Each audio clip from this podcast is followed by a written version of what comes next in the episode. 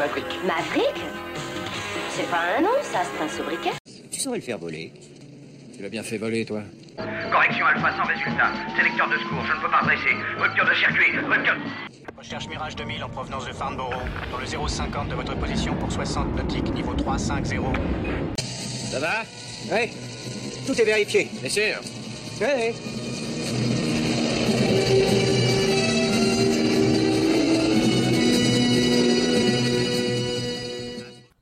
Tous et bienvenue dans Avion légendaire, un podcast où je vous parle d'un avion mythique et d'un livre, d'un film, d'une BD ou d'une série télé où il est mis à l'honneur. Ces rubriques ont été publiées initialement dans le podcast d'Antoine Parlons Aviation, le meilleur podcast sur l'aviation en langue française auquel je vous encourage vivement à vous abonner. Vous pouvez me laisser vos commentaires et suggestions sur la page Facebook de Avion légendaire ou à l'adresse mail suivante légendairesavions, au pluriel donc et sans accent sur le E de légendaire, gmail.com. Je m'appelle Olivier et c'est parti pour l'épisode numéro 1, le F-14 et le film Nimitz Retour vers l'enfer. Alors, le Grumman F-14 Tomcat, c'est donc un chasseur embarqué de la marine américaine qui a donc été retiré du service actif en 2006 après une trentaine d'années de bons et loyaux services.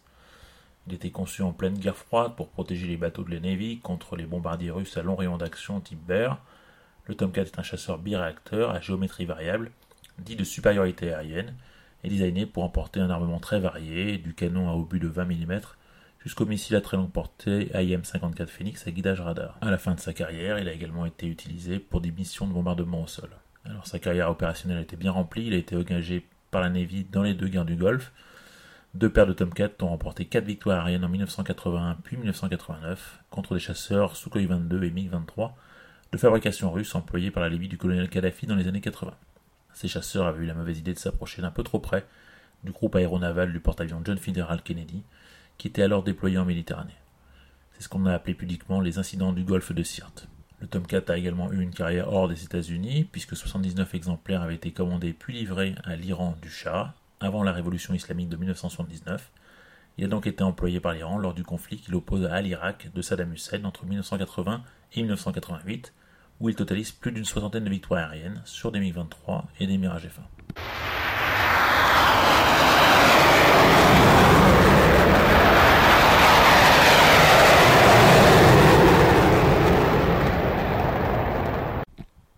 Oui, ça c'était deux F-14 au décollage avec la post-combustion. Le F-14 c'est bien sûr la star du film Top Gun, qui reste un film culte pour tous les passionnés d'aviation, même si on va dire que ses qualités sont essentiellement esthétiques, et c'est la raison pour laquelle j'ai choisi aujourd'hui de vous parler d'un autre film où le F-14 est également omniprésent. Ce film, c'est Nimitz Retour à l'enfer, en version originale The Final Countdown, un film de 1980 de Don Taylor, avec dans les rôles principaux Kirk Douglas, Martin Sheen, James Farentino et Catherine Ross. C'est donc l'histoire du Nimitz, authentique porte-avions à propulsion nucléaire de la marine des États-Unis, mis en service à la fin des années 70 et qui se retrouve propulsé à travers une faille spatio-temporelle à la veille de l'attaque japonaise sur Pearl Harbor en décembre 1941. Ce film nous propose de nombreuses scènes aériennes avec le Tomcat, décollage, appontage, séquences de vol et une longue séquence de combat aérien où une paire de F-14 se retrouve confrontée à des chasseurs embarqués japonais de l'époque des Mitsubishi A6M0. Pour ce qui est de l'analyse de ce combat aérien à proprement parler, je vous renvoie à la chaîne YouTube d'AT, ATE, euh, d'ailleurs ancien invité du podcast d'Antoine, où ce passage est disséqué avec l'œil expert d'un professionnel de la chasse. Dans Nimitz, il y a également d'autres scènes avec des avions embarqués de l'époque, dont une scène d'appontage sur barrière de sécurité d'un A7 Corsair, qui est vraiment très réussi. On peut également apercevoir des A6 Intruder, des E2 Hawkeye, il y a également beaucoup de séquences avec des hélicoptères Sikorsky S-61 Seeking. Un petit mot sur le scénario du film, qui est à mon avis un poil faiblard, mais qui pose quelques questions intéressantes, dont celle de l'interventionnisme historique.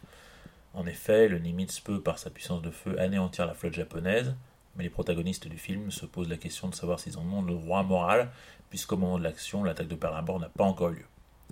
De façon plus générale, la question est posée de savoir s'il est possible de changer le cours de l'histoire. Il y a eu bien sûr un début de réponse avec le twist final, que je ne vous spoile pas, bien sûr, pour les auditeurs qui n'auraient pas vu le film. Pour en finir avec le côté historique, il faut rappeler que le Nimitz a été baptisé en hommage à l'amiral Chester Nimitz, le vainqueur de la bataille de Midway. Pour mémoire, Midway c'est juin 42, soit juste six mois après Pearl Harbor, c'est la première grande victoire américaine dans le Pacifique, et là où a été vengé l'honneur des États-Unis après l'attaque surprise sur Pearl Harbor, survenue, on le rappelle, sans déclaration de guerre préalable du Japon. Roosevelt avait qualifié à l'époque euh, cette action d'une infamie. Avec ce film, la boucle est donc bouclée. Chasseur Nimitz a lavé l'affront de Pearl Harbor et le porte Nimitz peut faire encore mieux puisqu'il peut empêcher l'attaque de Pearl Harbor. Pour ce qui est du casting du film, donc euh, Kirk Douglas qu'on ne présente pas, c'est un géant de l'âge d'or hollywoodien. Ici, il est plutôt en fin de carrière, il a 64 ans au moment du tournage, mais il est parfait dans le rôle du Pacha du Nimitz. Il y a également Martin Sheen, donc un acteur génial qui sort du tournage délirant d'Apocalypse Now, qui lui aura quand même valu un infarctus, et qui est le protagoniste principal de l'histoire. C'est à, euh, à, travers ses yeux de civil que le spectateur va découvrir le monde de l'aéronaval. James Farentino joue le rôle du chef du groupement aérien, c'est également un historien dans le film, ce qui permet d'expliquer aux spectateurs les enjeux de 1941. Catherine Ross, c'est le rôle féminin, elle a peu de scènes, mais elle est primordiale dans le scénario. En ce qui concerne le réalisateur Don Taylor, c'est surtout un réalisateur de téléfilms et d'épisodes de séries. Euh, il n'y a rien de vraiment marquant dans sa filmographie. Nimitz c'est aussi un roman de Martin Kaelin, initialement publié chez J'ai et qui est en fait une novélisation du scénario original, et qui contient un peu plus d'éléments de SF que le film.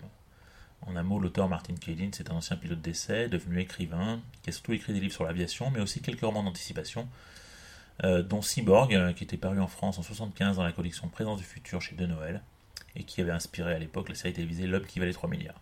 Steve Austin, astronaute, un homme tout juste vivant. Euh, oui, c'est bien lui. Alors vous pouvez facilement vous procurer Nimitz en DVD ou en Blu-ray, dans une copie restaurée de très bonne qualité. Les romans Nimitz et Cyborg sont épuisés, mais on les trouve assez facilement sur les sites de livres d'occasion. Voilà, c'est terminé pour aujourd'hui. J'espère que cet épisode vous a plu. Je vous laisse avec la musique qui clôture le film et qui est due, comme tout le reste, au score du compositeur John Scott. Bonne séance à tous.